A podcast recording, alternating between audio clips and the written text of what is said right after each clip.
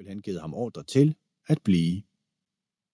Formodentlig var der sendt et telegram til Washington desangående, men det var alligevel meget tilfældigt og ikke så lidt ydmygende for Clark, at der kunne tages beslutninger om hans tjeneste på en så nonchalant facon.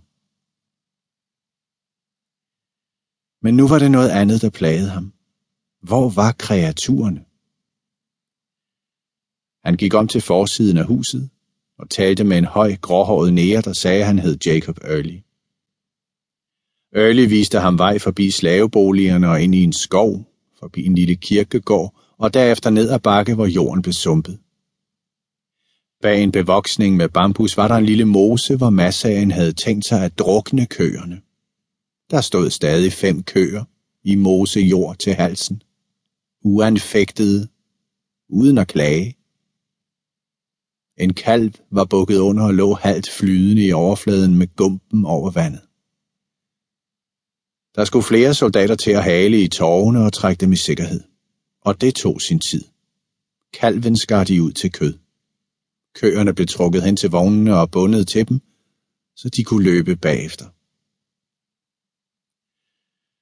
Udbyttet var en god dags arbejde, men klokken var allerede over middag. Soldaterne gav sig nu til at undersøge huset for at se, om de kunne finde noget at more sig med. Clark var utålmodig efter at komme videre, men vidste bedre end at lægge en dæmper på folkene. Det kunne kaldes et eksempel på en uudtalt ordre fra det menige mandskab. I et brev hjem ville han ikke kunne give en sammenhængende forklaring på det. I den store masse af mænd, som udgjorde en hær, var der mærkelige strømninger af egensindighed og selvudtryk inden for rammerne af den militære disciplin. De bedste officerer vidste, hvornår de skulle vende det blinde øje til.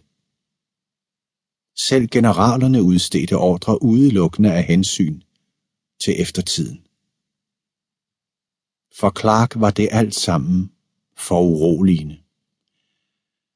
Han kunne godt lide orden, disciplin. Han sørgede for at være sirlig og nybarberet. Uniformen var børstet. Rygsækken var pakket korrekt. Hans brevpapir lå i god behold i oilskin.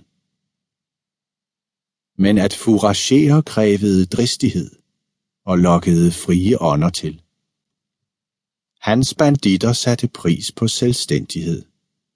De ville gerne nyde godt af deres indsats, og de kunne gøre det ustraffet, fordi deres bytte var livsvigtigt for en hær, der af general Sherman var organiseret til at være selvforsynende uden indskrænkninger.